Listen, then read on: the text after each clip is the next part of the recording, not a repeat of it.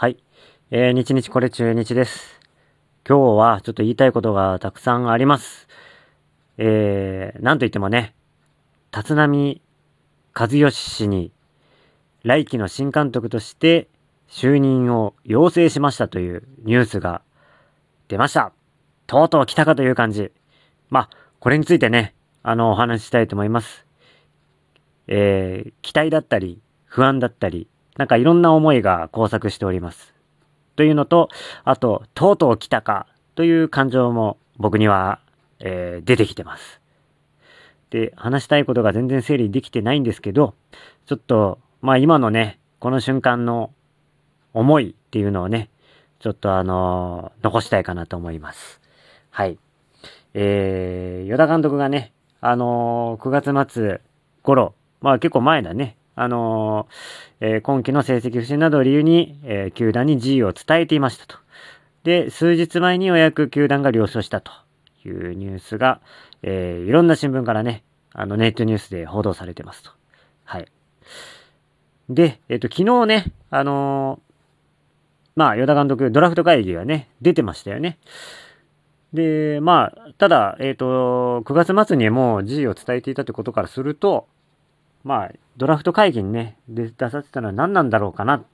どういう目的があったんだろうという感じがするんですけど、まあもしかしたらね、くじ運が強いから、あのー、くじ、くじ引き対応者としてね、あのー、期待されてたのかもしれません。もしかしたら。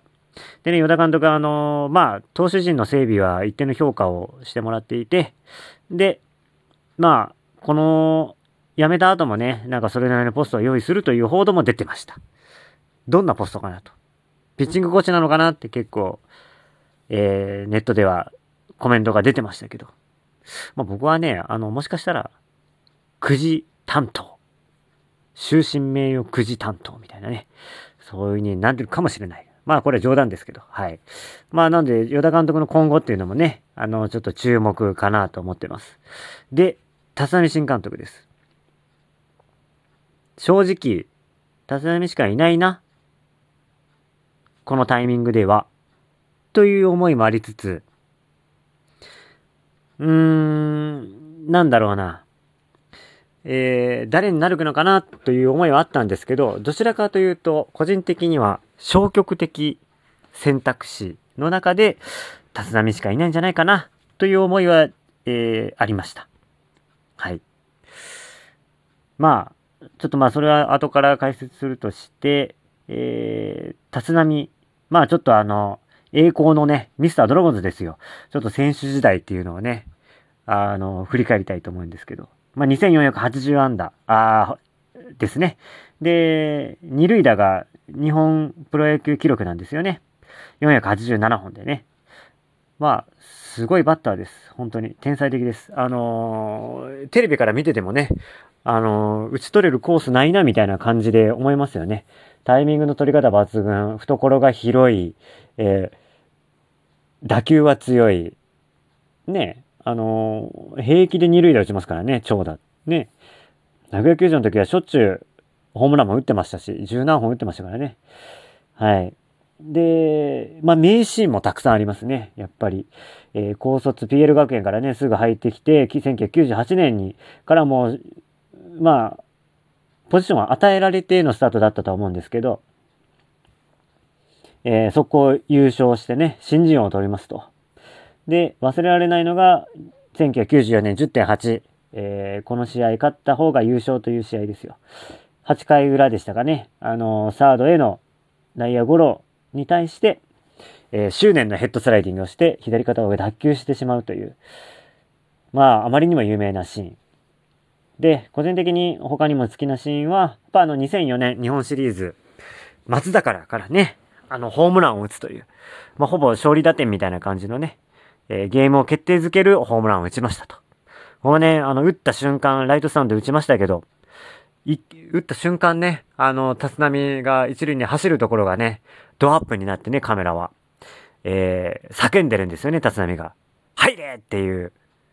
ね、もう、そんな魂の乗り移ったような打球が、えー、ライトスタンドに吸い込まれてきましたと。あのね、たあの、物静かな感じの冷静沈着そうな立浪が、あの、気合の一言でね、入れっていう、なんかちょっと願いを込めた感じのね、言葉を発してるんだなっていうのがちょっと印象的でした。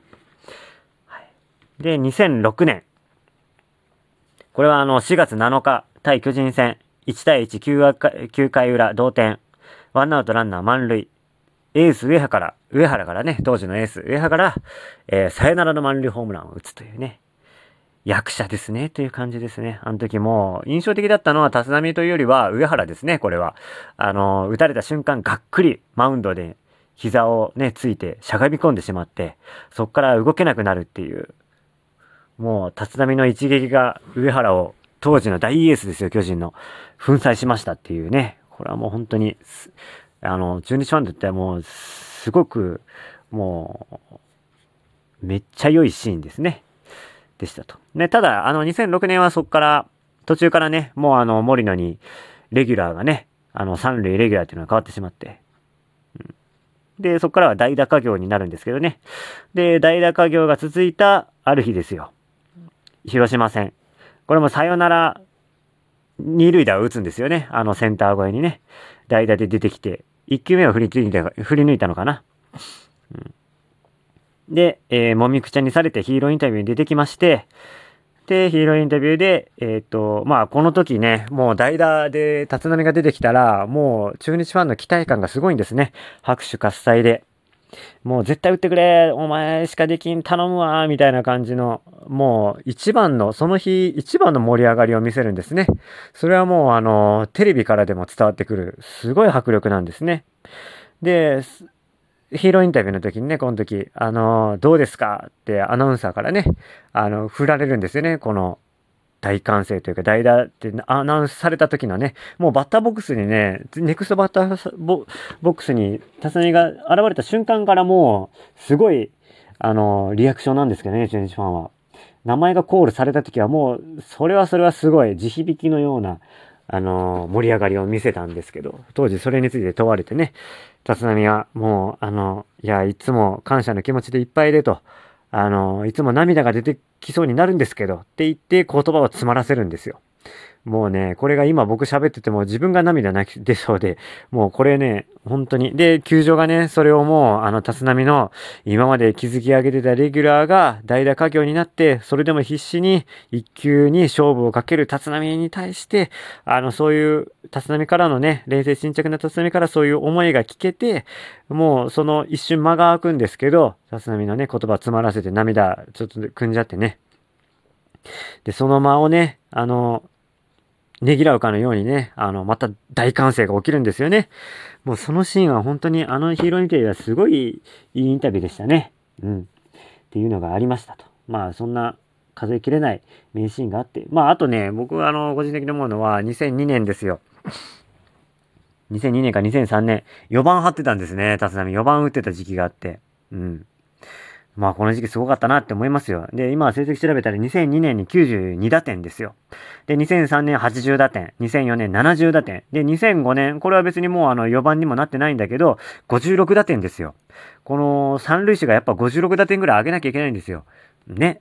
あの、一方、今、高橋平どどれくらい打ってますかっていう感じが、まあ、しなくもないですけど、やっぱこの、置かれた状況でね、最大限の力を発揮するという、あの、やっぱ、すごいですよね。あの、小柄なのに92打点を打ったんですよ。4番に座ってた時に。すごいなっていう感じがします。はい。で、そんな素晴らしいミスタードラゴンズがとうとうですよ。とうとう監督に、まあ、なりますよ。あの、えっ、ー、と、受け入れる、あの、体制、あの、意向らしいですから、まあ、断ることは絶対ないと思いますよ。あの、ユニフォーム通したい、またね、ユニフォーム着たいっていう話もね、あの、春先の番組でしてたんで、うん。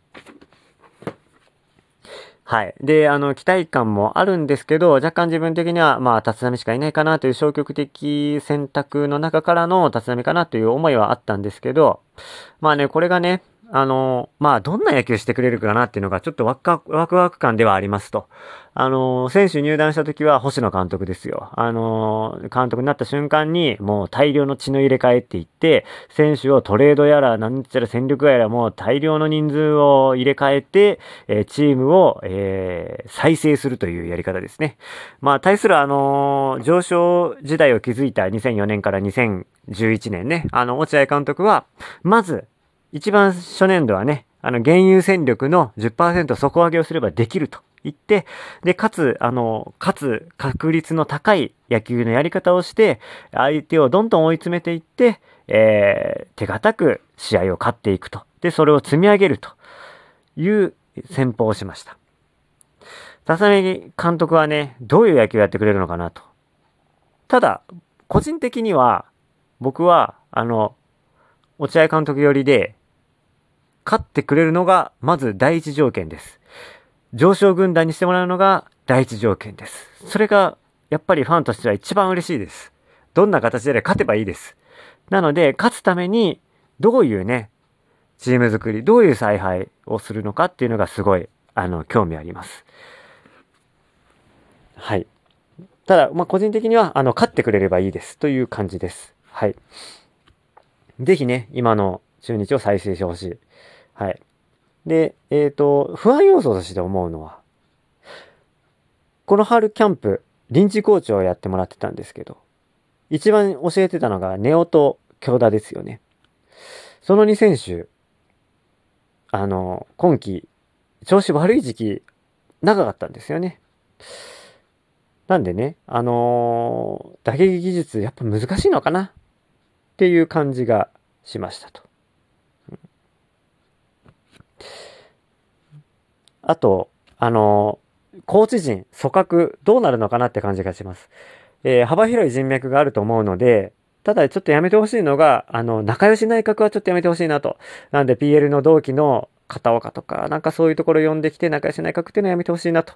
あと、立浪にね、ちゃんと進言できるコーチも必要かなと思ってます。はい。以上となります。